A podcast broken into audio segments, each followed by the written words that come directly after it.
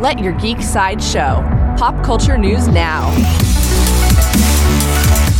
Hey, this is Chris, and here are your daily geek headlines.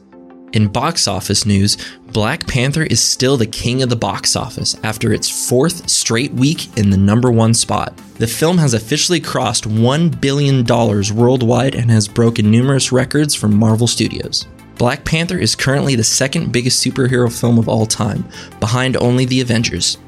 In Justice League news, Warner Brothers has released a retro themed new trailer for the Justice League home release. The trailer parodies old commercials for the 1970s Super Friends cartoon, with visual filters to make the action look like a classic VHS. Justice League will be released on DVD and Blu ray on March 13th.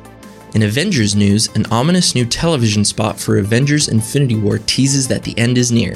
While the trailer itself does not show any new footage apart from the end is near soundbite, it is the first to advertise the film's new release date of April 27th since Marvel Studios made the massive announcement to bump up the film's premiere worldwide.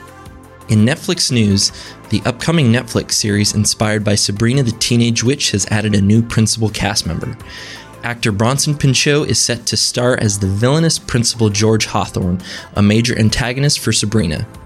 The Chilling Adventures of Sabrina series does not yet have a Netflix premiere date. In Scooby Doo news, the CW network has released the first trailer for its upcoming Supernatural and Scooby Doo crossover episode. The animated special called Scooby Natural is co written by What's New Scooby Doo writer and producer James Krieg as the mystery solving minds cross paths inside a haunted television set.